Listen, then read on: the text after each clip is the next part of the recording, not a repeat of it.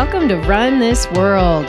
My name is Nicole DeBoom. I'm a former pro athlete turned entrepreneur.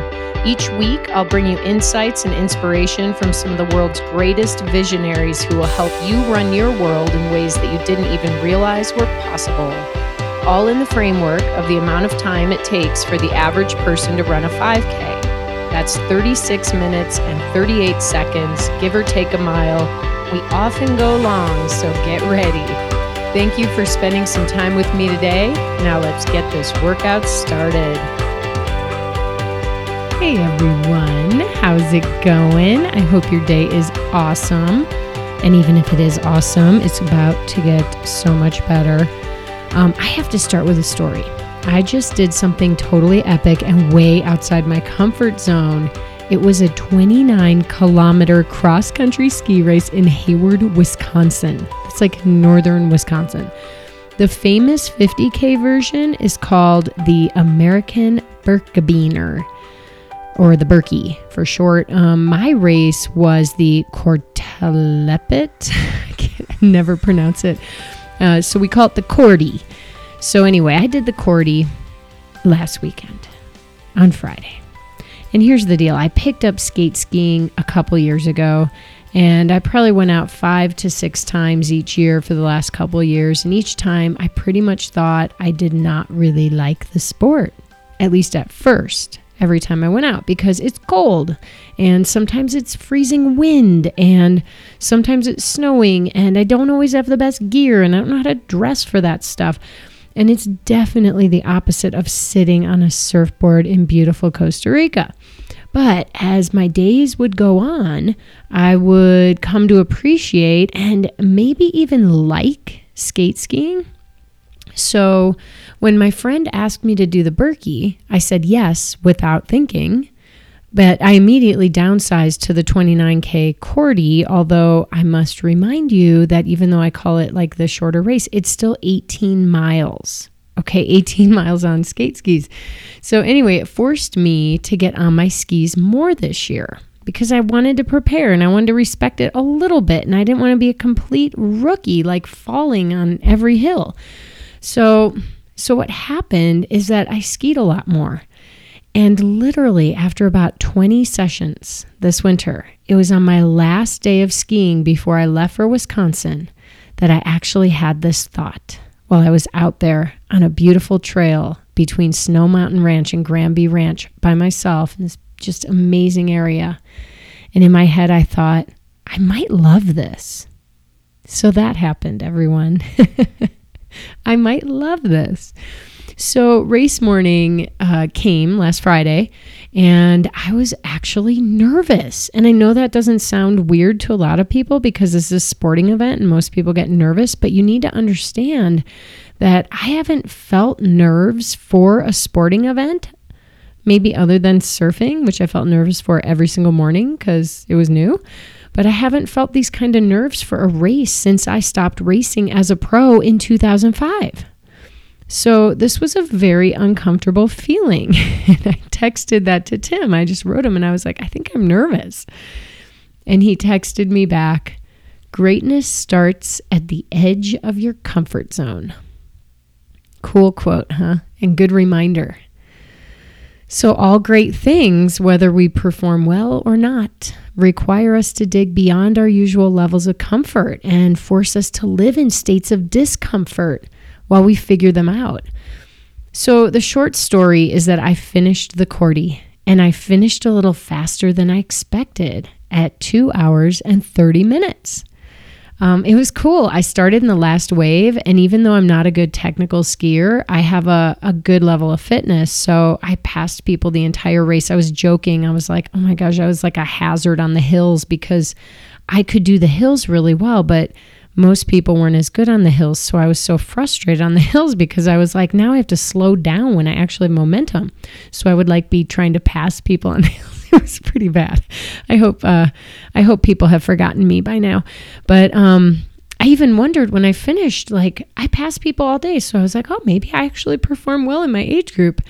Well, the funny and humbling part is that I was in like the 65 or 70th percentile in my age group and of women in general, and well behind many women and even women in the 70 plus age group, which is a far cry from my comfort sports like running, cycling, and swimming.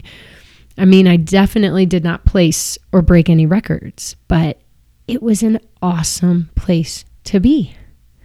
So, my point is this sometimes we choose to do things that push us out of our comfort zones. Sometimes those things happen to us, and sometimes, you know, those that happen to us, we have to dig in and embrace the discomfort and use all of our tools to push through. And sometimes we choose those things that we want to push and try. Well, today's guest, Kikkan Randall, fits into both categories. Kikkan is a lifelong skier. Her family moved to Alaska when she was young, so most of her formative years were spent there. She is a talent, pure and simple. She is a natural athlete. This is what she was meant to do, and she gravitated to skiing, and that is what she has become the best in the world at. She's competed in five Olympic Games. I am not kidding. Um, and while she raced at the top level in the world for over 15 years, it wasn't until 2018 when she and her teammate Je- Jessie Diggins won gold in the team sprint, the first ever gold medals in cross country skiing. Isn't that just amazing? Um, many of you will remember that race. We talk about it in this episode, but Kikkan's athletic career alone is something I think we can all glean so much knowledge and inspiration from, but it's the next chapter of her life that started just three months after her gold medal that uh, really is testing her. So she was officially retired last year when she felt a lump in her breast, and shortly after, she was diagnosed with stage two breast cancer at 35 years old, healthiest person in the world. And this is the chapter she's still writing. Uh, through it all, she's used exercise as a tool to help during treatments. And guess what? Here's our full circle. She jumped into her first endurance race last weekend. Yes, the Birkie. So she was also stepping outside her comfort zone and doing a long distance race for the first time uh, shortly after finishing her radiation and chemo. So, but wait one sec. Before we get her on, don't forget, I still have to give some kudos to my awesome sponsor. I need to share a quick reminder about our special podcast deal that uh, Skirt Sports gives to all of you. Skirt Sports is the company I founded many years ago to help women find happiness in their bodies. We just launched a killer swim collection, so be sure to check it out and use the discount code RUN20 for 20% off. Uh, you also get free returns on the new swim line if something doesn't fit. I want to make sure you're comfortable getting the right size since trying swimsuits on in March is pretty much not awesome. Okay, now we're ready. It's time to get rolling. Let's bring Kikkan on the show. Kikkan, it is so cool to have you on the show. Thank you so much for coming on. Oh, thanks. It's a pleasure for having me. I, I love connecting with uh, other awesome females. So, well, we have so much to talk about today. Like above and beyond, we're not going to be able to jam it all in because you've got a busy life and and I want to respect that, but I have to start us off with talking about this race coming up called the Birkie. okay, so I laugh. Right. I laugh because in my world, this is like the dumbest thing I've ever done, which is just like tell a friend, sure, I'll come do this ski race with you because I'm like a fish out of water on skis. So, uh, you know, I was a professional triathlete back in the day. I'm a land girl and I can swim, but you put me on skis and like people just expect someone who's a natural athlete to be able to just sort of jump up there and whoop it up, right? But my primary goal is to stay upright, not to go fast. I don't I don't know how to do that on skis. I just don't want to fall a lot and hurt myself, right? Yep. Well, hey, you're gonna have 50k to figure it out. well, the funny thing is, um, I'm actually doing Wait. like that. Would to me would be like the Ironman, the Birkie, which you're doing, um, in yes. a whole different phase of life. But I'm doing the Korte. So okay, well, 25k is still still legit And it's still like the dumbest thing I've ever done. So I want to talk about this because for me, I'm kind of, I've been so busy that I haven't even really been paying much attention to like the updates and what I'm supposed to be doing when I get there. And all of a sudden I realize I'm traveling to a ski race and I don't know this world. And I thought about that concept of like the things we do in our lives that are natural to us, right?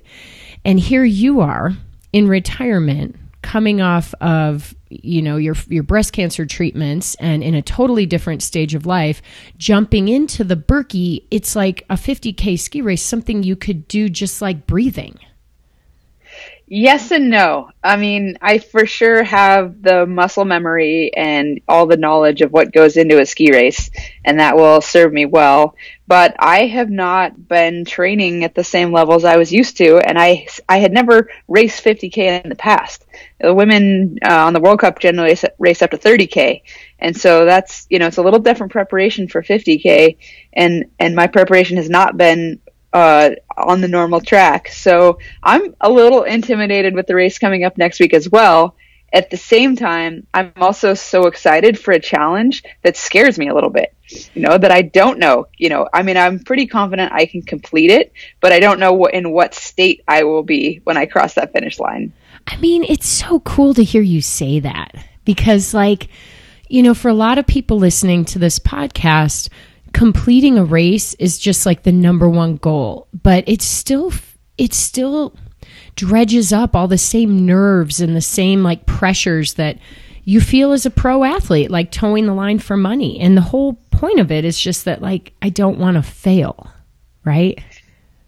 Yeah, because you you know that you're out there with yourself. You're you're not gonna you know if you if you let off if you let down um, if you don't do something as well as you want to that's going to be with you the whole way. So when every race I go into, I know the most important thing to me is putting out executing my plan and putting out the best effort I can. Because if I cross the finish line and I know it, I've given that effort, that I've been kind of brave, that I haven't backed down when it got tough, that I worked through challenges, I, that gives me the best feeling when I cross the finish line. And, and on the flip side, when I have a race where I don't do all those things, even if I've won the race, I still walk away with a less than ideal feeling because I know there's more I could have done. Oh, I totally can relate to that. And that's what makes sport just such a brutal love hate masochistic pursuit for many of us, right? You can always do better, or if you do your best, your result might not quite be what you hoped. And so it's that battle between yourself and then results.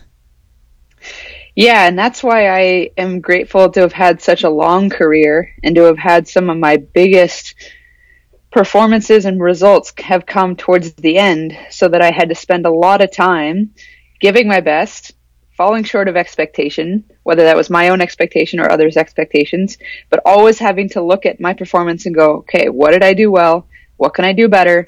You know, constantly having an open mind of how I can improve, dreaming about getting that perfect race in the future, which which kept me going. Uh, never being too beat up about the really you know tough performances, and and then that every so often you hit that race where you just nail it. You know you gave your effort. You know maybe you got the result you wanted, and it's just the most incredible feeling in the world, and that's what keeps me going forward. I mean every good performance in my life came after some tough period, whether it was a, a, slump or an injury or a time when I doubted myself, but I kept working through it. And I went out there and I just said, you know what? What matters is me racing start to finish as fast as I can. That's all I'm going to focus on. And I ended up with major breakthroughs. Oh my gosh. Well, this is like, First of all, I just need a little advice before we go into this amazing career because I want to talk about some of those slumps and some of those perfect races and what you do with that stuff. But okay, I I will be cheering you on from the sideline and probably come and like jump all over you. You'll be like, "Who's this woman?" You won't even be able to tell because I'll be all covered up in ski gear. Um, super exciting to see, you know, hopefully see you at, at next weekend at the Birkie. But what advice do you have for me, someone new or anybody new who's listening, who's just starting and doing a race that kind of freaks them out? I mean, I think just go into it with an open mind and a sense of curiosity and, you know, kind of, you know, have a plan about kind of how you think it's going to go, how you want to approach it, how you want to race. But as you go out there, just know that it's going to be a, a, a coach told me once to think of it as a book. You're going to have different chapters out there. You're going to have good chapters and you're going to have bad chapters. But the most important thing is you keep going through each chapter one at a time until you get to the finish. And uh, that has served me well in some of those longer, more challenging races because you really just have to be your own best cheerleader out there and just go out, but realize that, hey, this is a new experience. There are no expectations. You're with a friend. You're going to be with a bunch of other people. The energy is super high. You're outdoors. It's beautiful. And no matter what happens, it's going to feel good when you cross that finish line. And so I think just having the right mindset going in uh, will do a lot. I would say that coach was really prophetic. Like, good chapters, bad chapters, just keep going. Oh my gosh, this is definitely metaphor for your life right now. That's for sure. yes, definitely. So, you've been a ski racer for the better part of your life, over 20 years, right? Yeah, I, I've focused on it full time since I was 16, 17 years old. So that's I've just hit now hit the 20 year mark um, as I retired. But I've been on skis since the day after my first birthday. Oh I grew up in a, in, in a family that loved skiing. My dad was more the alpine side, so he got me on alpine skis right away. On my mom's side, I have an aunt and uncle that went to the Olympics in cross country, and my mom skied collegiately, so there was the cross country influence on that side. So I just grew up doing a lot of skiing, doing a lot of stuff outside, playing a lot of sports, and I really credit all of that for instilling in me the love of the lifestyle which allowed me to do a competitive career for 20 years and stay in it. But then also just the fact that I'm a skier for, for my entire life. I just, I love it. Well, it's beyond that though. You're a natural athlete. Like, anyone who gets on your website will immediately find the fact that you've run a five minute mile. Like that's no yeah, joke, never, sister. never quite under it. My my aunt Betsy had the Alaska State High School record at 456. And so my goal was always to beat her record, and I could never quite get under five. I got so close, 0.2 of a second from getting there. But uh, yeah, I, I really enjoyed running growing up. Um, I definitely have some natural inclinations as an athlete. I have a strong upper body. I have endurance. I have power. Um, so it's really made being in sports a lot of fun to really dabble with a lot of different things before I settled on my ultimate pursuit. Well, and so Alaska, where where in Alaska did you grow up? I grew up in Anchorage. You know, for Alaska, it's the big city. Uh, it's about 300,000 people. And what I love most about it is that the mountains are right there. So you could be in the city and in 10 minutes, you can be out on the trails and not see someone for hours. You have all these amazing recreational opportunities with trails and snow and um, and then a population and a community there that loves being outside and loves being adventurous no matter what the weather. Um, and it was just an amazing place to grow up. And when I chose to focus on ski racing full time, it turned out to be a pretty great base for my training as well. Could ski on the glaciers in the summer and winter is six months of the year. So you get late snow in the spring and early snow in the fall and a lot of great training.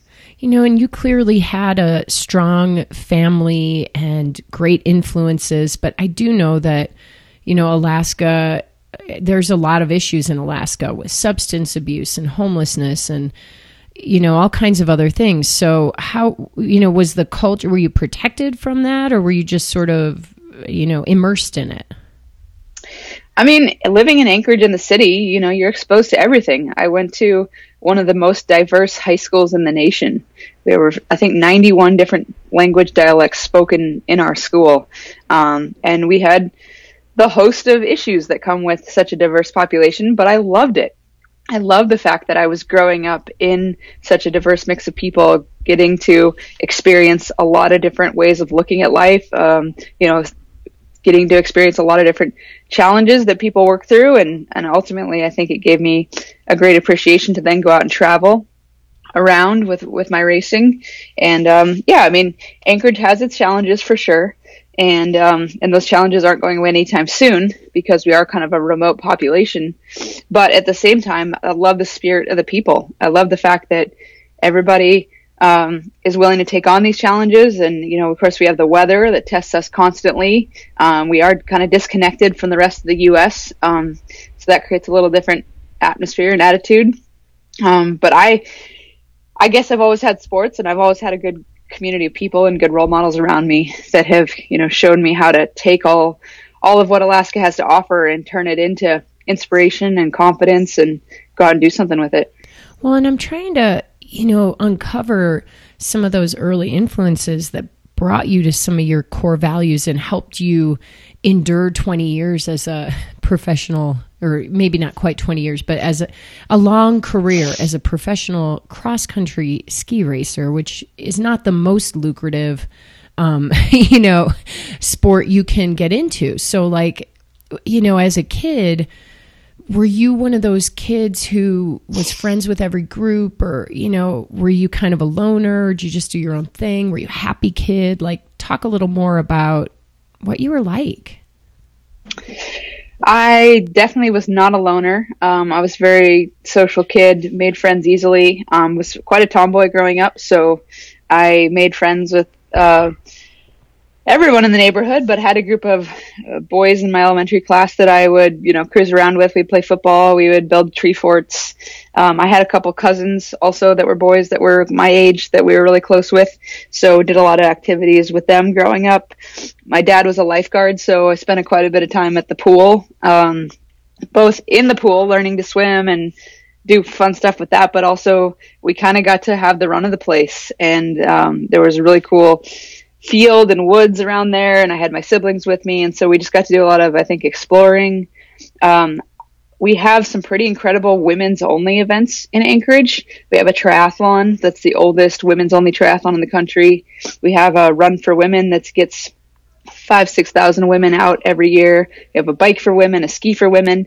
And growing up, I got to be a part of those. I got, you know, first going out as a spectator to watch my mom or my aunts do the events and then later becoming a competitor myself and I thought that was just normal for you know women to get together and do these races. And then when I started traveling around, I realized that was actually kind of unique. So I think that was really powerful for me growing up to be around so many athletic women that were just getting together, doing races, having fun, pushing themselves.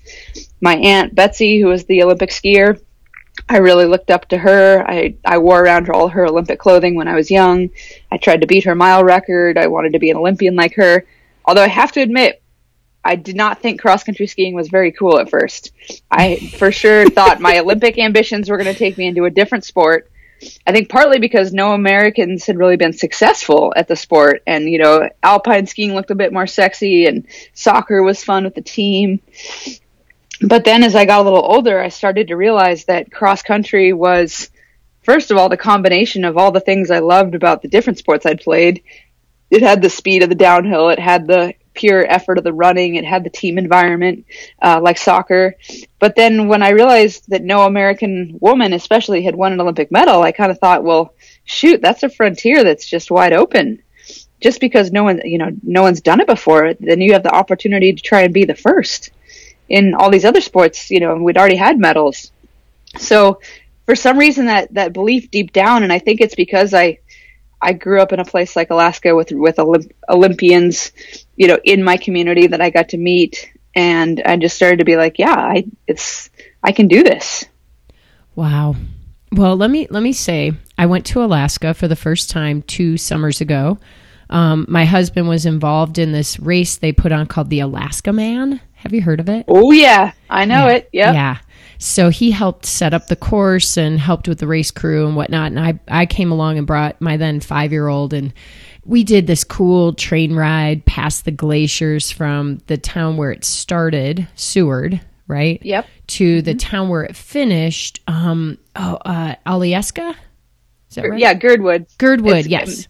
Alyeska um, is the Alpine Resort there. Yes. And um, it was magical.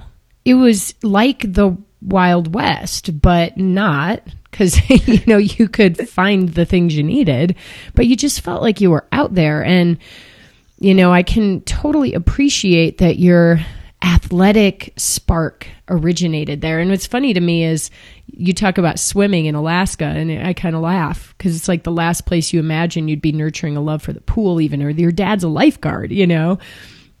so uh, I think I can see why you know there's this sense of exploration and adventure that just seems like it's inside of you. It's almost like you said, I want to be great at something.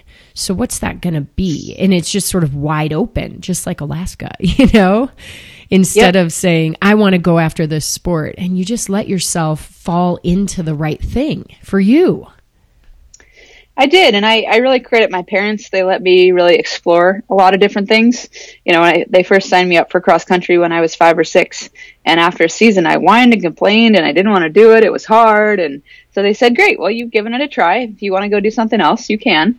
So I put it aside for a while and did some other things, and then ended up coming back to it. And I think had my had I been forced to continue doing something I wasn't into at the time, I never would have made it into this as a full time career. So having the the flexibility and the freedom to explore, I think, was important. At the same time, they taught me that once I committed to something, then I needed to see it through, and that was also an important lesson. True, but you saw it through and through and through and through and through to five Olympics.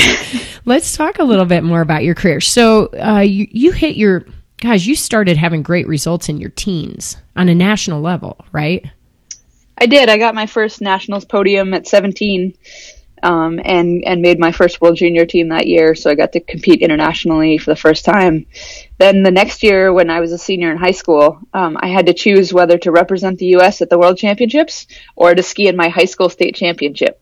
And it sounds like a pretty easy decision, but at the time, it was really tough for me because my best friend and also arch rival had won our freshman, sophomore, and junior years. So I had not won a state title in skiing, and it was my last chance but it was also a chance to race at the world championships and so ultimately i chose that and uh, and it paid off.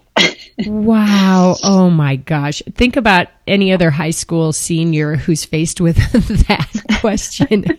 But i get it because there's a lot of pride in like the state level and there's a team approach so it's a little different feeling you know? Um, but it made you probably grow up a little bit to be like all right i'm going with the adults I'm now I'm a new I'm at a new level here, and I'm glad you chose that option because it makes you grow. Exactly. Yeah, and I mean, uh, I think I could have I could have done well on many different paths, but I think that was an important because for me to come and get experience in Europe was was really critical for me to just start to develop like what I needed to do to catch up to the rest of the world. You know, feeling like I belonged there, that I could be competitive that experience was super crucial. And then it served me well the next year when one year after graduating from high school, I qualified for my first Olympic team. And I think, you know, kind of the season before and the racing definitely prepared me for making that team. And then when I got to the Olympics, I still felt like a kid in a candy store. I mean, following all my heroes around on the trails and like, whoa, was like, so wide, wide eyed. But at the same time, I also had one big international competition under my belt, and so it's just kind of like, okay, I'm at the Olympics. I'm here. I'm here to make a step forward. Oh yeah, for sure. So, how did like your uh, education? You know, did you how did college play into the mix? Well, that was perhaps maybe the hardest decision to make um, when I was graduating from high school because it was very tempting to. I had some really great offers at, at big NCAA schools to both ski and run, possibly, and go to school.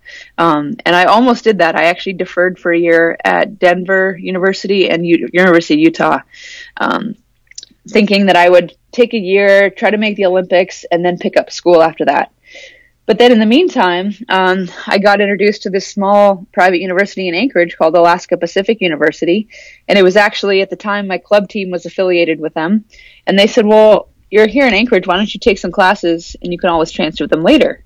So I thought, oh, that's a great idea. I always loved school and wanted to balance skiing with that. So started taking classes there and realized that I, I really like the school. I like the small class sizes. I like this active learning concept.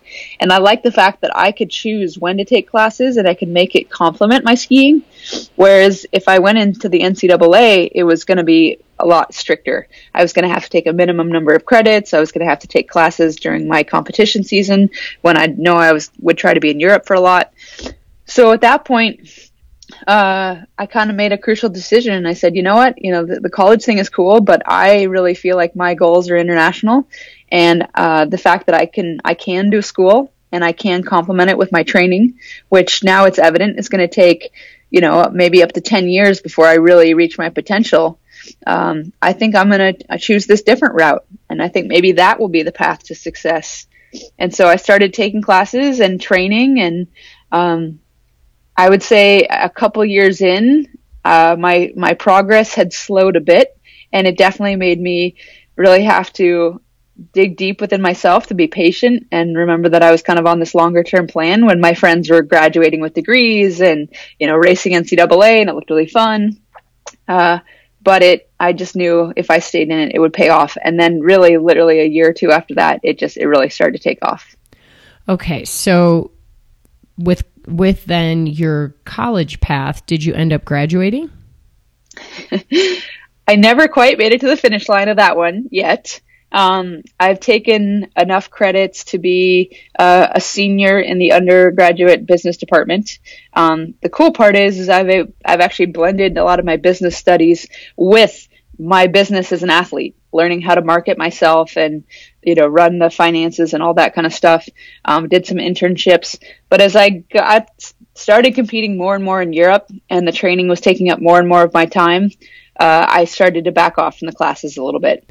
You know, and this is really kind of cool because um, my husband, his name's Tim, he won the Hawaii Ironman a couple times. So he's a world champion in the sport of triathlon. And he left college with a few credits left and carried a lot of guilt with himself for many many years partly because you know people would ask like what are you going to do next like that was the constant question for a professional athlete who's not in like a big sport I'm sure you got that your whole career as well. Well, what are you going to do after you're done racing? You know, but um, he finally went back and got his his uh, bachelor's degree about four years ago because you can do it online now. You can do anything. So, like, I hear you. I know those decisions are hard to make. Like, when to kind of walk away to pursue other cool things but like imagine if you didn't go pursue whatever cool sports opportunity was was there for you at that time, you probably wouldn't have reached your potential because you had your nose in the books. So I love your approach too because you're just so positive about the things that you you've taken with you. It's not like you have guilt or regrets, or do you? I mean, there's a small part of me that would have loved to finish the degree just because it's it's a real clear like you know accomplishment kind of thing. Um, my younger sister loves the fact that she's graduated from college before I have. You know, it's the one thing she hold, holds over me. Um, and and my grandfather was actually a big hurdle for me because after I made my first Olympic team in 2002, he kind of said, "All right, you've made your Olympic team. Now it's time to go and get her, you know, get a d- real degree and get get a real job." And I, and that's when I had to uh, discuss with him, like, no, you know, I think I can really be successful at this. I think I can make a living at it. I think it's going to be worthwhile. It's just going to take some time. And it took me a few years, just, you know, him constantly hounding me. And then when I ended up winning my first world championship medal, which was in 2009, so eight years after I graduated from high school, I think he finally started to get that, oh man, she's right. Like this is turning into something. But it was, it was kind of a battle there for a while. it is. It is. And you really have to have a deep belief in yourself. I mean, how did you support support yourself in those early years? And let me just stop by saying I made the I, I assumed that your sport is not a super like high earning sport. Like you probably make money through prize money and sponsors and then a few other things you can leverage. But maybe I'm wrong. Maybe you could make money right out of the gate enough so you don't have to work another job. Um, it's it's a creative problem. I would say, you know, we're we're I think we're very much like triathlon or marathon running or a lot of those sports that are they're Olympic sports. You know, you maybe don't hear about them much outside of the Olympics, and it is it can be really challenging to make a living. When I got my first national title, so this is right before the 2002 Olympics. The prize money was twelve hundred dollars, so not not a ton, but when to you're win. 19 years to win, yep. Okay. So so when you're 19 years old, you know, that's, it's a nice amount. And I kind of had to decide if I took the money, then I would lose my chance to race in NCAA. And I, I really had to think about it. And at that point, I realized, like, no, I think I am committed to the long term, to my international goals here. And if I'm going to make those goals, then I have to support myself. So I decided to take the money.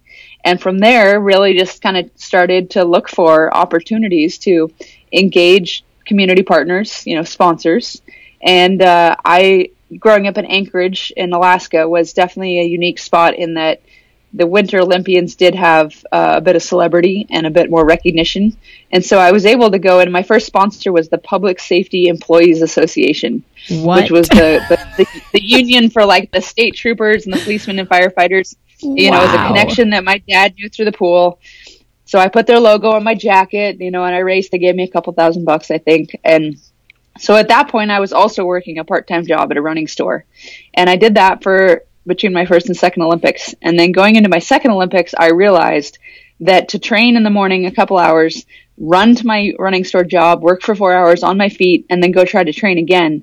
I just wasn't getting getting the quality out of my training that I needed to keep pace with the rest of the world. So that's when I decided to just make a go on the savings I had collected so far, commit to training full time, and see what I could do in a year. And in that year, that was the big breakthrough. That's when I got my first top 10 at the Olympics, my first uh, top five on the World Cup, and that qualified me to then start racing full time on the national team in Europe. So it, it, was a gamble, but it paid off. And then from there, I just started to get more proactive about sponsorship. So uh, it was a lot of community stuff. There was a little bit in the equipment side, and then it was still a few years after that before I really started to win prize money on the World Cup. Once you get to be one of the consistent podium contenders in the World Cup, then there is some decent money to be made. Because we have, I think, 39 World Cup races a year. You know, they pay, uh, I think the winner wins 15,000 Swiss francs, you know, down from there. So in those years where I was getting a lot of podiums, I was actually making a decent living. But that was a solid 10 years into my career. So let's talk about that 10 years. So I've heard you in many other podcasts mention this amount of time and patience. And yet at the same time, you also talk a lot about like play, you know, and and fun and lifestyle. So what keeps you going for 10 years? You know, when you're first of all, you never know what your potential is going to be. Like what is your prime? Where is your peak? That's the other hard thing about sports. So you can just keep going forever, I guess. but uh, you know, what kept you going? Why do you love it so much? Well, you know, and there wasn't exactly a road to follow. You know, no American, at least in the modern era, had had been successful at the international level. So there was nothing to say exactly how to do it or if it was possible. But after my first Olympics, I sat down with my coaches and we we drew out this this plan and we kind of looked at all the different steps we felt it was going to take to work our way up to being a medal contender at the Olympics. And as we planned it out, it was going to take 10 years because I was going to need to get like success at World Championships, success at World Cup, success at under 23, success at World Juniors, and on down. And so we made this 10 year plan, which I'll admit was daunting at 19 years old to, to think about things taking that long. Of course, in my mind, I knew I was going to do it much faster. Um, but I had all these intermediate things to be focused on so I think what kept me going, especially over that 10 years, was just like, okay, well, I'm chasing after a world junior result. Okay, check, got that. You know, chasing after the next one. U23. Okay, well, maybe didn't quite get that, but I got close. You know, and just like I had these things, and I knew that every year that I was training was a year that was going to build up to, to be something greater. So every year my confidence was growing a bit, my training base was growing a bit, I was feeling stronger. And then the lifestyle piece was I was really enjoying it I got to be part of a team, uh, both in Alaska and then the greater U.S. ski team. I got to work with some coaches that I, you know, really worked well with and believed in. Um, I, I love the fact that I got to be traveling in Europe half the year, racing. And so it just, the lifestyle, I think, enjoying the day to day kept me going and having the goals to focus on. And I really believe that having those little goals, which gave me a feeling of success and progress, were so critical and sometimes I had to get a little creative. Like I kept this Excel spreadsheet of all my results. And sometimes the result wouldn't look that impressive on the result sheet, whether it was the, the place or, or the time. But if I kind of compared it with where I had been, then I could see that I was making progress. And so um, that kind of kept me going forward. And then the cool part about an endurance sport is it's just like I once I literally put in that 10 years, and it really did take me to about 10 years. I mean, I had some high points in there, but when I kind of hit that 10 year mark, it was amazing how things really just started to click. And I started to be a consistent competitor for World Cup podiums and then World Championship medals and Olympic medals. Wow. 10 year plan. it is daunting just to hear that, but there is so much power in this goal setting process um, wow, I'm just in awe. That is so cool. You know, the other thing that you didn't mention yet that I know happened is that sport brought you a really big relationship in your life. maybe you could talk about how and when you met your husband and how how meeting Jeff like fell into this 10 year plan. That that's a great point, and that's a huge important piece of the lifestyle of it. Um, when I was finishing up the season after my second Olympics, uh, I stopped in northern Maine to do one more ski race before heading back to Alaska. And I met this cute guy one night at the bowling alley. They had a social event after the race, and he had a Brooks T-shirt on. And I was working at the running store at the, t- or I, you know, still kind of working at the running store at the time. So I just went over and I made some comment about running shoe technology, and he knew what I was talking about because he was working for the Brooks distributor in Canada. And so we started talking about running shoes and kind of laughing at how dorky we were talking about running shoes. And then I found out that he had run track, and so we kind of talked track a little bit and just really enjoyed chatting with him. So at the end of the night, I gave him my Kikkan autograph card and said, Hey, I really enjoyed talking with you. Here's my email. and then the next day, I get an email back, and I'm like, Oh, fun, sweet. So we start emailing, and then I convinced him to buy a computer with a webcam so we could start talking on Skype. And then a few months later, um, he had invited me to a training camp in Bend, Oregon that was going to be on snow, but I couldn't make the timing work. So I said, well, hey, why don't you come to Alaska for the summer and you can ski on the glacier?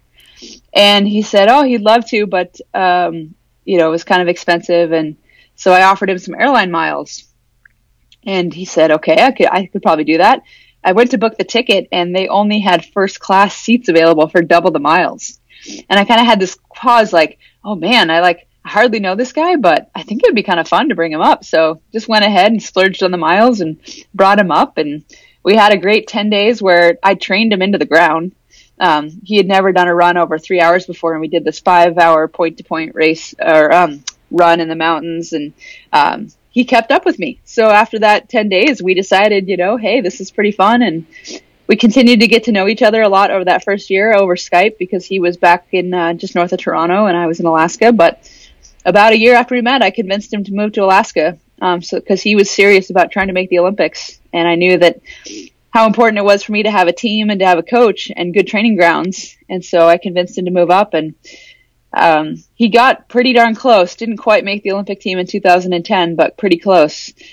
Uh, but it was so cool for us to we were just living a total parallel lifestyle.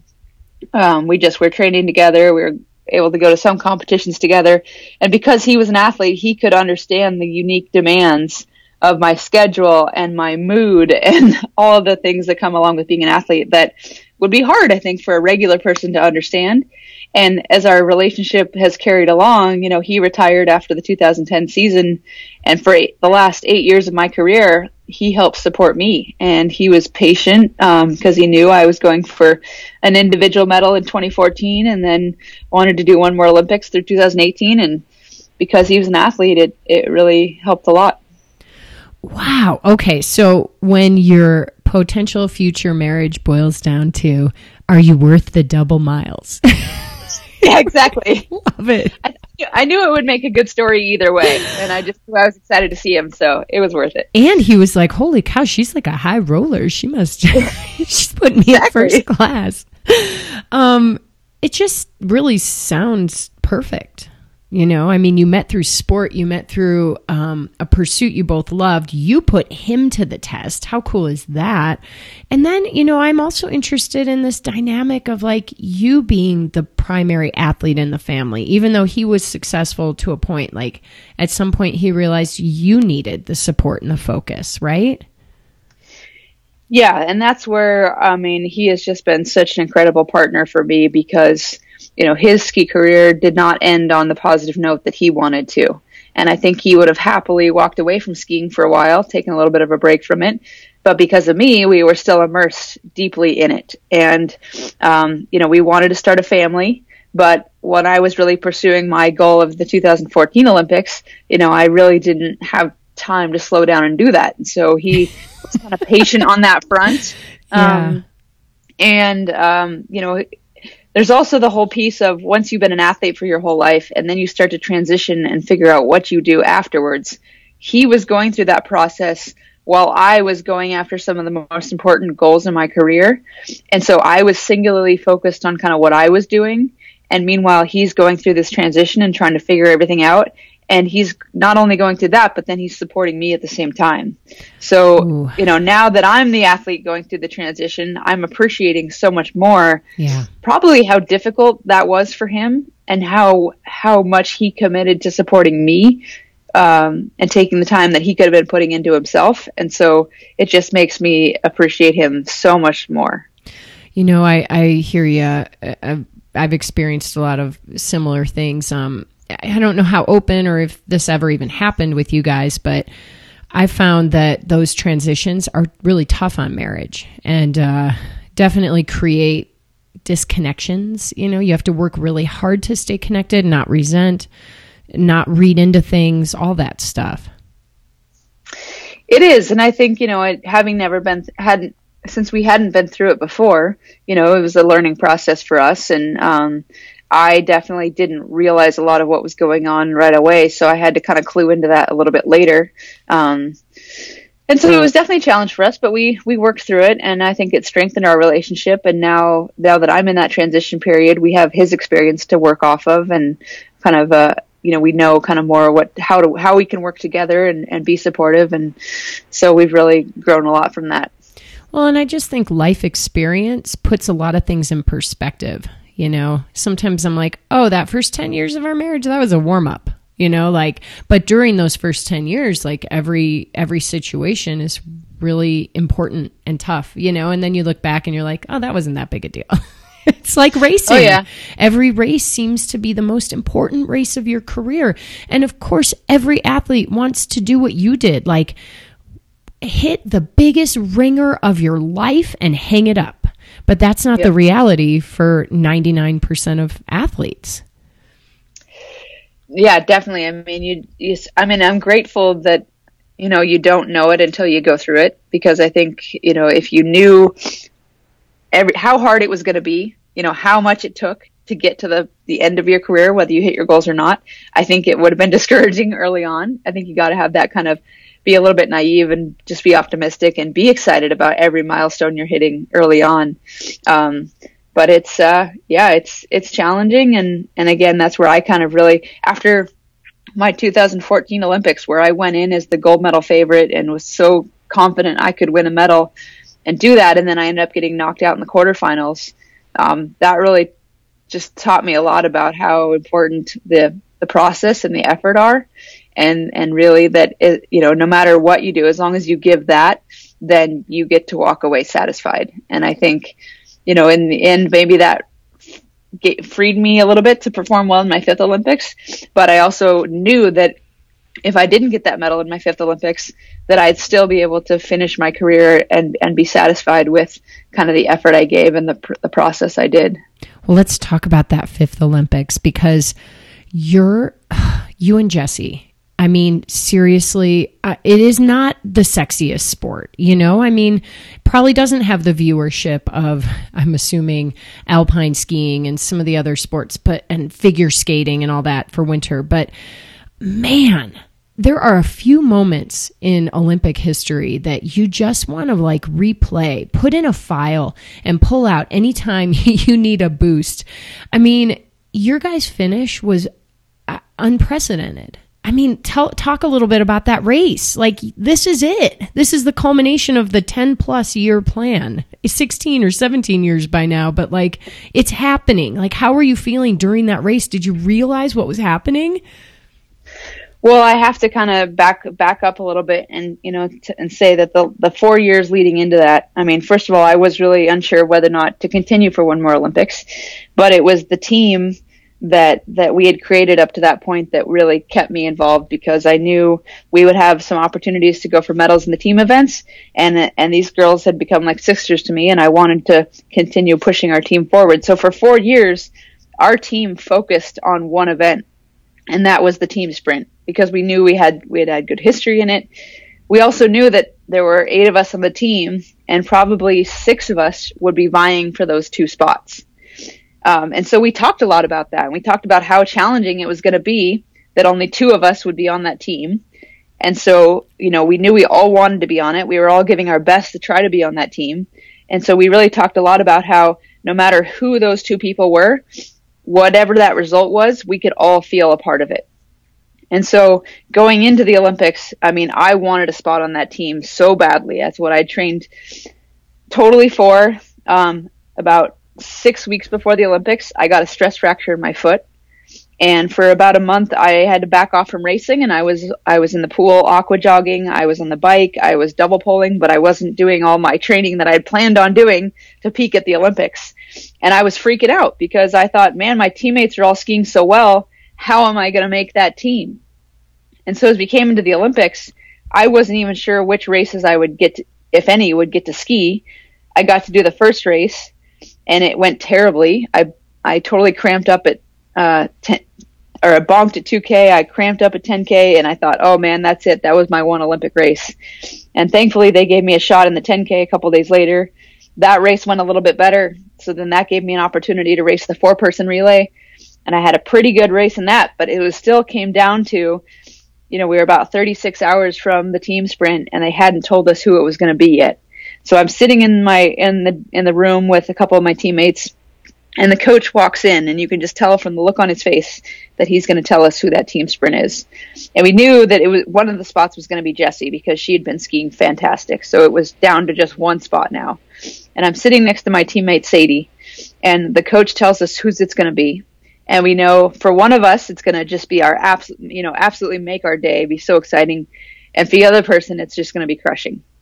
So he comes in and he tells us it's that they've chosen me and that it was a hard decision. And Sadie turns to me and she says, Well, you know, I wanted to be on that team, you know, but I believe in you as much as I believe in me.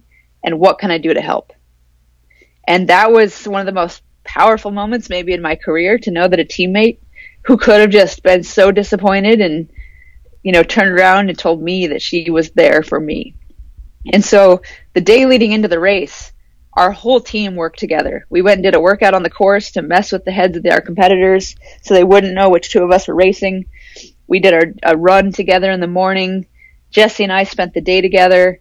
Um, we had teamed up five years earlier in the World Championships, so we tried to recreate whatever we did that day. So we watched our favorite Glee clips, and we put on our relay socks. Did you and say so when, Glee? Glee clips? Glee, yeah. And the the last song we listened to before heading out the door was "Don't Stop Believing," and I think that was uh, just a cool sign. Um, the the whole day, Jessie and I never talked about the medals. We just talked about you know skiing smart, skiing strong, um, just going out there and giving our best because we knew that we were representing our entire team. And so that night when we walked out under the lights, um, I knew I had a big job to do because I was skiing the first leg against Marit Bjørgen, who's arguably the best skier of all time. You know, 15 Olympic medals. Uh, for she's racing for Norway. I'm up against Charlotte Kalla from Sweden, who's already won, I think, two or three medals that week at the Olympic Games. Is in the form of her life, and both of those girls are better distance skiers than me. So as the race goes on, they should theoretically get stronger and stronger. And I knew my job was just going to be to keep us in there with those two. So the gun goes off we race the first lap, you know, ski smart, ski right with them, tag off to Jessie. She skis a great first lap, really nice and smart, strong. Tags off to me, and I'm not, I'm thinking, oh man, okay, this is where they're really going to ramp it up. And for sure, the pace picked up. Um, but as I as I followed along, I was able to match their pace step for step. And so by the end of that first lap, you know, we're still in medal contention, or sorry, second lap, and I tag off to Jessie, and then on her second lap, she decides that there's just too many teams together. And so she puts in a huge burst of speed and breaks it down to, to three teams. And by the time she tags off to me, we're in the lead. So we head off onto the onto the trail and I strategically let the other two, you know, kind of come around me a little bit to block the wind. Um, but then I start to feel a little bit of a gap form and I'm uh, I've, I'm knowing like I can't let I can't let any snow build up between us. So I really like had to dig in, and it was coming into the course's main climb. And thankfully, the climb was always a strength for me, and I was able to kind of reaccelerate and get right back on those two. And so, uh, you know, when I finished my last lap, I tagged off to Jessie, and I knew it was up to her, and I had total confidence that she would be strong. Um, then, as they came down the hill into the stadium, you know, there was a, a a crazy moment where Sweden and Norway kind of bobbled, and then Jessie went wide, and then she almost went off the course, and I wasn't sure I even wanted to watch anymore. And then so I saw them co- come off the final turn, and I'm standing in the finish, and I'm right next to the, the Swedish girl, Charlotte, Charlotte, and we're kind of peering around some people.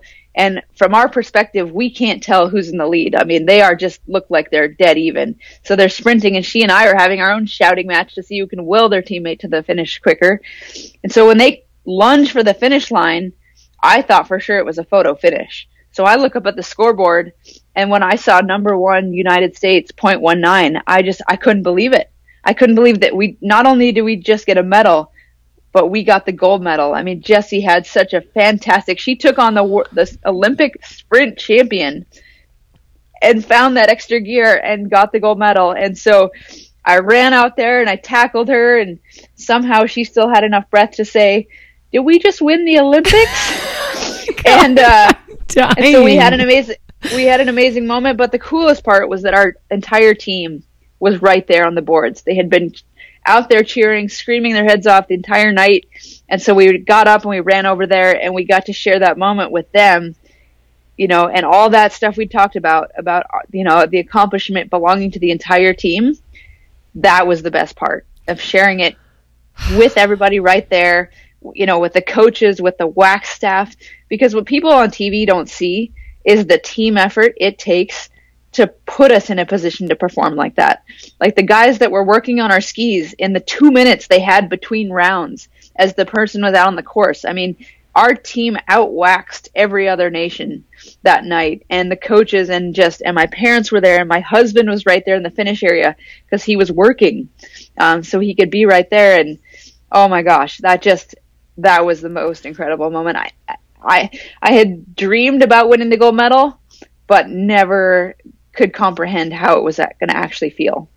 It's like a fairy tale, man. I mean, I know you had ups and downs. Like it's clear and you know, you're going through another journey now, but it's like everything was destined for this moment. And uh and you guys nailed it. And you're right. In the end, it wasn't just about you. And that makes this even more like beautiful and special that you can see that and you can appreciate that. Yeah, I mean, in a in a way, I'm actually grateful for the experience I had in 2014 because that was my individual chance at a medal. And I think to to go for a medal and and to fall short and have to process that, and then to go four more years and then have the that first women's Olympic medal, that first team gold medal to happen in a team event when you know we've been so much about the team to be able to share that experience with a teammate um, was more incredible than it would have ever been for me to have done it individually.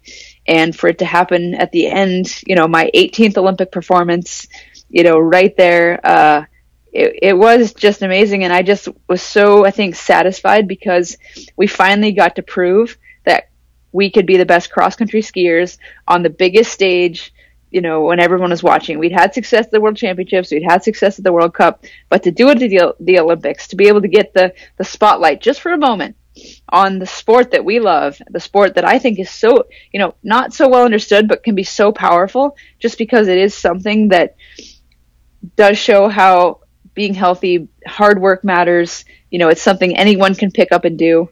Um, it, I just, I was so happy to finally get that chance to showcase our sport. You just seem like you live in gratitude. it's so cool. You know, and let me add another layer onto this. Something we've only mentioned briefly because and but it's a big topic, you know, when you're racing for a living and you use your body for a living and you're a woman and you enter childbearing years and you only have certain amounts of time, like it's a big decision whether or not you want to become a mom and how to do that and continue being an athlete full time. And you did it. And you made that decision. And you had this baby who is now a child and like a little person. And I can tell from what I see of you on social media that he is like the light of your life. And so I know that being an athlete at the level you were takes singular focus, but once you become a mom, your life transforms. Like there's no way around it. And so you don't have the same singular focus. You just can't. But yet, look at you. You look what you did. Like it's this whole like you can have it all thing. That's how I feel when I'm when I think about you. So um, maybe you can just share a little bit about how becoming a mom transformed your life and how that fit in and and changed your experience in a different way. Oh well, that's I think that's the best part of my story. Um, after that 2014 Olympics, you know, I did have a big decision to make because I'd had a pretty successful career up to that point, and you know, did I want to commit four more years to another Olympics when, you know, I wouldn't have a shot really probably at an individual medal, but there would be shot at, the team medal. And my husband had been very patient for four years, but we did really want to start a family, and I was really excited to be a parent. So we kind of got strategic and figured out that you know every um, every Olympic cycle there's this kind of middle year where there's no major championship and no matter how I ran the numbers, there was no way I was going to get away with not missing some racing. But if I did it on that year with no championship, then I wouldn't miss a really big highlight and I would still give me two years to build back to the Olympics. So we targeted that year and, you know, uh, pregnancy is never a, a, guaranteed thing, but we were able to get pregnant and, um, and I and I missed that winter of racing, but I was able to train quite a bit through it. And I just really approached it with a with a curiosity. And I said, you know what? I I want to become a parent and I want to keep ski racing. I don't know how it's going to work, but you know, I'm going to give it a try. And you know, ultimately if you know, because of health reasons I have to, you know, finish my career, I can be okay with that. But maybe it'll work out great. And you know thanks to the support of my husband who you know worked in the winters on the ski tour but then was home uh, in the summer and fall so that he could take our son while i was out training. And you know we really worked on this together. Um, that was an incredible piece of the puzzle but we worked back and we brought my son on the world cup with us um, you know that whole season in 2017 through the world championships and then the olympic year um, and i just i did it when he came into my life, it was an instant change in perspective. I realized that even though I, you know, was an athlete and focused, you know, I would do whatever I needed to do for him. And when I went out training, I made the most of my time because I was excited to get back to my son. And I also knew that going out and giving my best was important because that was the example I wanted to set for him. But win or lose, I would come home to a little boy that was happy to see me. And I think that really put a, an important perspective in my life so that when I went into those Olympics, it wasn't all about the medal. It was all about, you know, really soaking in the experience, leaving it out all out there so that there'd be no regrets, setting the example I wanted to, and no matter what, I would have this amazing family that that I'd have for the rest of my life. And my only um, regret is that we couldn't uh, we couldn't find a way to have my son at the Olympics. It was just going to be so incredibly expensive and logistically challenging. So my son spent three weeks with my in-laws back in Canada while my husband and I were at the Olympics. Um, Breck had a great time. He really enjoys being with his grandparents, so I think it was probably the best situation for everyone. But I had to spend three weeks away from him while I was at the Olympics, and that was really tough. Uh, Is that still the it, longest you've ever spent away from him? Yep, exactly. Yeah, yeah. so there's been some training camps, but that was a long period. You know, and I love how you said the minute you had him, it was an instant change in perspective and uh and and it makes a lot of the little stuff you're like why did i worry about that? I don't have time for that. You know? Like totally. like certain things get, are important and certain things are not. Yeah just it, it clears up your focus. It you you're, you're much better with time management and I have to say, like, uh, I had my son with me at the World Championships the year before the Olympics, and leading into the sprint, I was doing dish, I was washing out bottles, I was changing diapers, and it turned out to be a great way to manage pre-race nerves because I was focused on him. And then all of a sudden, it was like, all right, now it's time to go to the race. Now I'll go do my thing um, right. instead of sitting around all day going, oh, this is a race. I'm so nervous. So um, that's a really like a nice distraction. Well, you made a comment here that you could have this beautiful family, which, by the way, absolutely gorgeous. And every time I see the word Breck, I feel like you're in Colorado. That's why I think I emailed you. I'm like, are you still in Colorado? I was never in Colorado. Um, but you said, you know, I'll have this amazing family for the rest of my life. So, boom.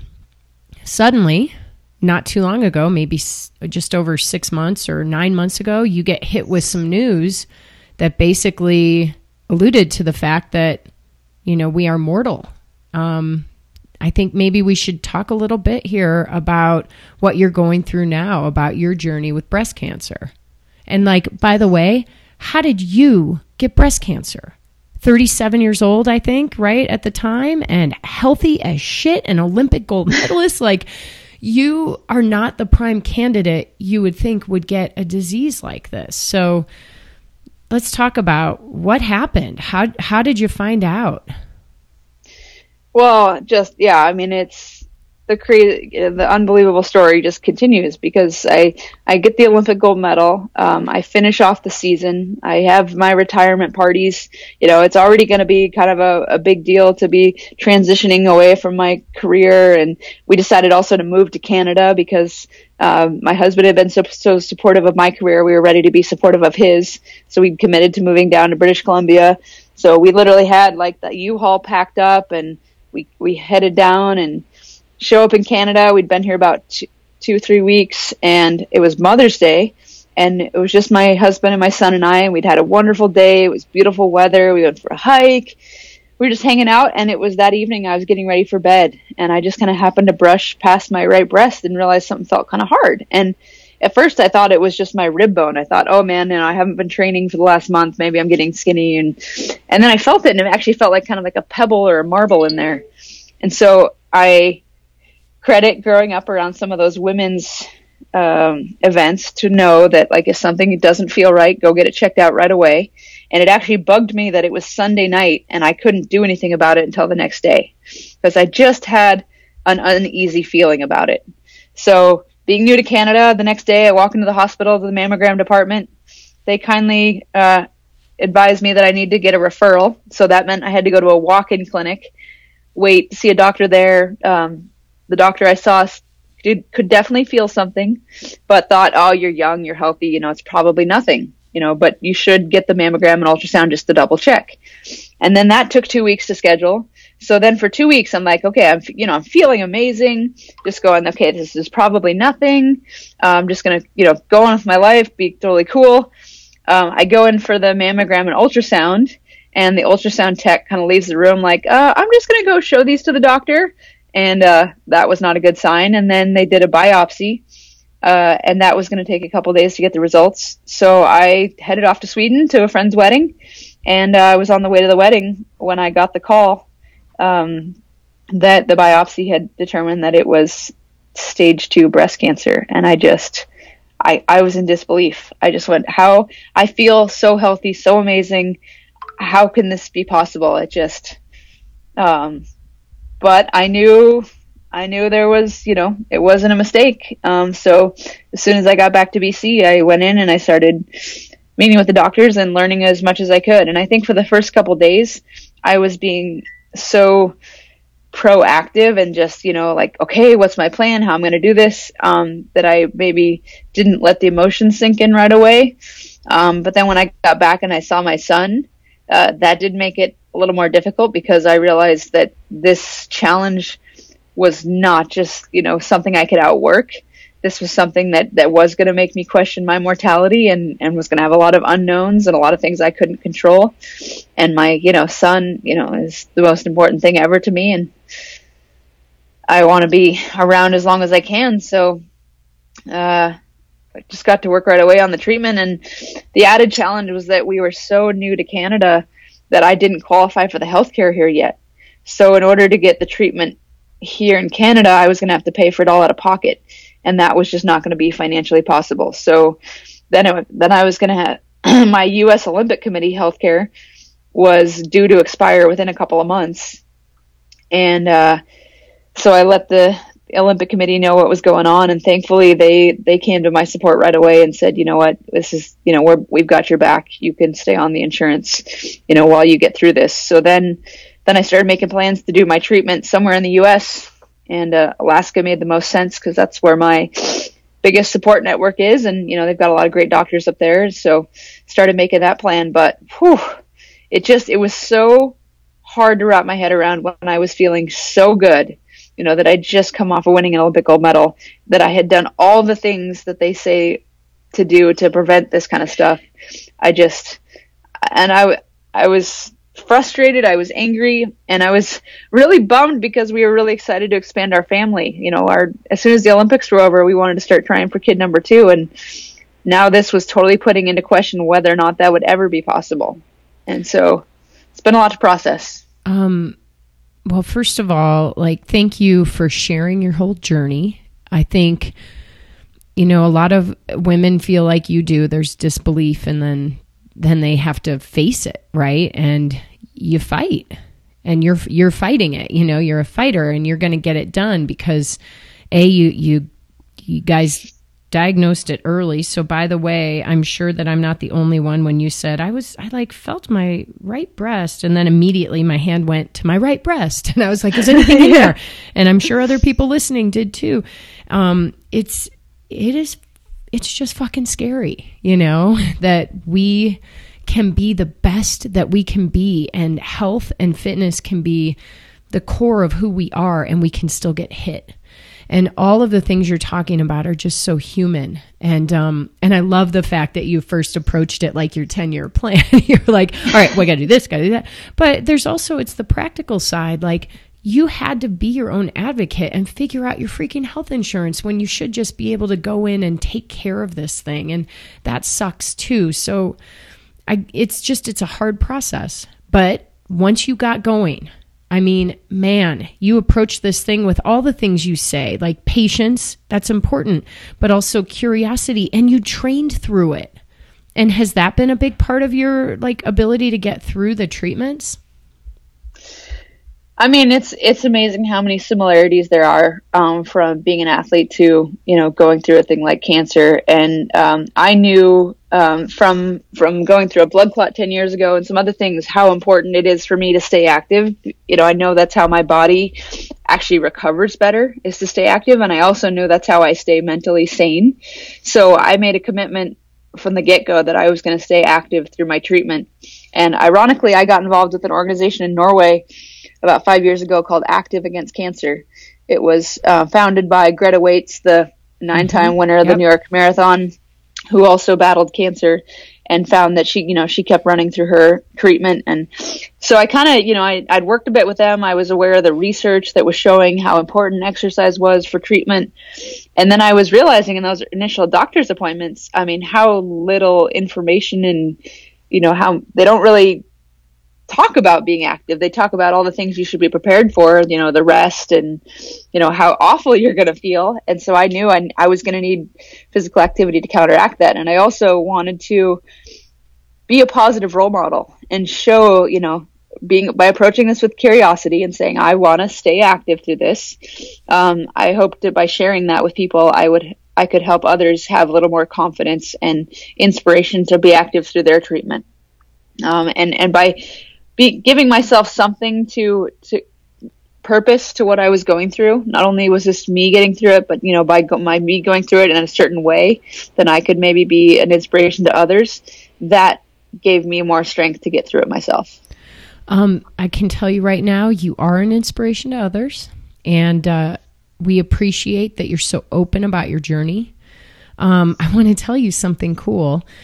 I have a friend named Colleen Cannon. She's a like a legend in the sport of triathlon. She's been on my podcast. She she has a company called Women's Quest. They do retreats all over the world. And I went up and, and hung out with her. She had a learn to ski day at Snow Mountain Ranch outside of Winter Park a few weeks ago. And when I got there, I was late. Everybody hmm. had these amazing pink buffs that they had specially made for the event, and they made them in honor of you. There were a hundred oh. women, and it was the day after your last radiation. And they talked about you, and they were sending all the good, positive, healing vibes your way. And I tell you this because you don't know how far reaching your story is and your journey is. And I just want you to take that to heart and know that I know there's more steps for you along the way, but there are so many people who have your back not just US the USOC and you know your family and whatever, but tons of people you don't know because because they they see what you bring to this world. Well, that's been the most eye-opening part of this whole experience.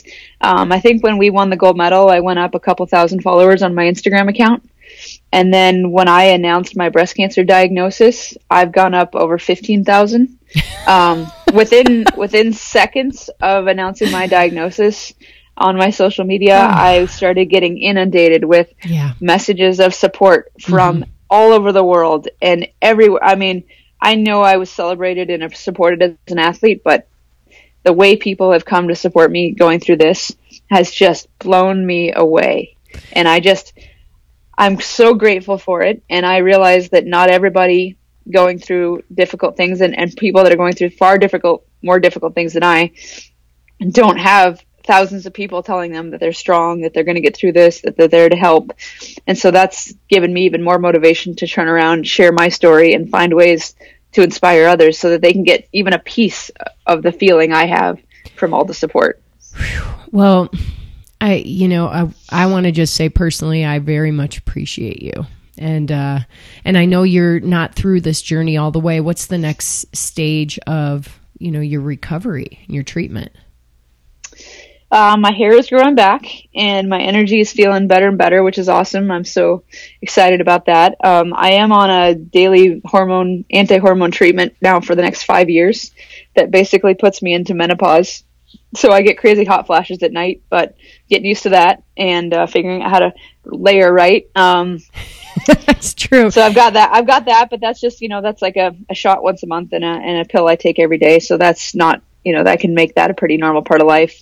I have one of the targeted drugs that I still go in every three weeks to get an infusion through my port, um, but I only have to do that for another um, five months, and then I'll be done with that one. And then I'm hopeful that in a couple of years, um, I could maybe take a break from the anti-hormone stuff um, to try and have another kid. Um, that's kind of the thing I'm most anxious about this at this point. Otherwise, it's you know riding out uh, this treatment for the next five years and and really just hoping for the best because you know I'm, at this point I'm considered cancer free. I had about a good as good a response to the chemo as could be expected. The surgery went great. You know the margins came out clean on the pathology report. But cancer is a sneaky thing, and uh, you know there's no guarantee it won't come back. There's no guarantee it couldn't come back in a more serious form so I just that's a lot of stuff I you know what ifs and stuff I can't control. So I'm choosing to focus on the fact that I've made it through the toughest part and I'm back to doing all the things I love to do. And I'm I've never felt so bad that I can't still be mom. Uh, and Breck has been the greatest distraction ever for me and and I'm using things like the American Birkie to get myself back on track. I was going to say you got to get out there and train. We've been on for a while. I really appreciate your time. So I'm gonna. Um, I think we should wrap it up and let you get back out there on some skis so you can have fun at the Birkie. and and, and uh, I will definitely come and try to find you and give you a quick wave. Um, that race is huge, I know, but uh, I'm really anxious to get out there and experience something totally out of my comfort zone and watch people like you who can just do this in your sleep. And I know it's a little different for you, but still, it's going to be amazing. So uh, I want to ask you the final question I ask everyone who comes on my show, which is if you can leave our listeners with one final piece of advice, one little nugget to help them run their worlds in a bigger and better way, what would it be? Go out and tackle things one step at a time and be amazed what all those steps lead up to awesome advice. I love it. I will keep that in mind at the Birkie next weekend. yeah, every every kilometer, every chapter, you can do it. oh, you are so great. Thanks so much for all your time. We are all pulling for you. Oh, it's my pleasure. And it's it's been a fun chat. All right, all right, I'm back. Um, are you just flying right now? I mean, Kikkan is such a very special person since this interview, ESPNW wrote an article about Kikkan and described what they call the Kikkan effect. And here's how the author, Bonnie Ford, describes it a powerful vortex evident long before her diagnosis. It pulls people toward her and spins them back out, doing things they might otherwise resist. They hear her in their heads Come on, it'll be fun, we'll be better. I love that. I think Kikkan is just one of those people who, on the outside, is like the girl next door. So she's very real and approachable. But on the inside, she's like a superhero, able to push herself mentally and physically further than most people can ever imagine. But the effect is real and her positivity is contagious. Let's go back to the Birkie for a minute. It's funny. Um, we texted before and after the start. I told her there was a bet to see who would win me in the 29K or Kikkan in the 50K. Because, you know, I'm still competitive. at, at two hours and 48 minutes, she texted me this sentence That was hard. I wrote back, I can't wait to hear about it, but the most awesome thing is that I beat you. of course, she averaged three minutes and 22 seconds per kilometer for 50K, and I averaged five minutes and 13 seconds per kilometer for 29K, but a bet's a bet. So the Kikkan effect has begun. I hope you loved this episode as much as I did. Please follow Kikkan on Instagram at Kikkanimal and check out her site at kikkanrandall.com. She updates a lot, her blog, etc. Um, in addition to all of her personal exploits, she's also giving back in a huge way to girls in sport with her nonprofit organization, Fast and Female. Even through her treatments, she has still been working to help other people find amazing strength and confidence through sport. So, before we go, I also want to remind you that I launched a Patreon account for you to support my podcast if you feel that it is bringing joy and inspiration to your life. You can support at any level starting at $1 per month. When we hit 500 bucks, I'm going to interview one of you. um, and all money goes towards growing and producing the podcast, just go to Patreon, P A T R E O N dot com backslash Nicole DeBoom. All right, then, that's it for today. You know what time it is. It's time to get out there and run this world. Have a great workout, and I'll see you next week.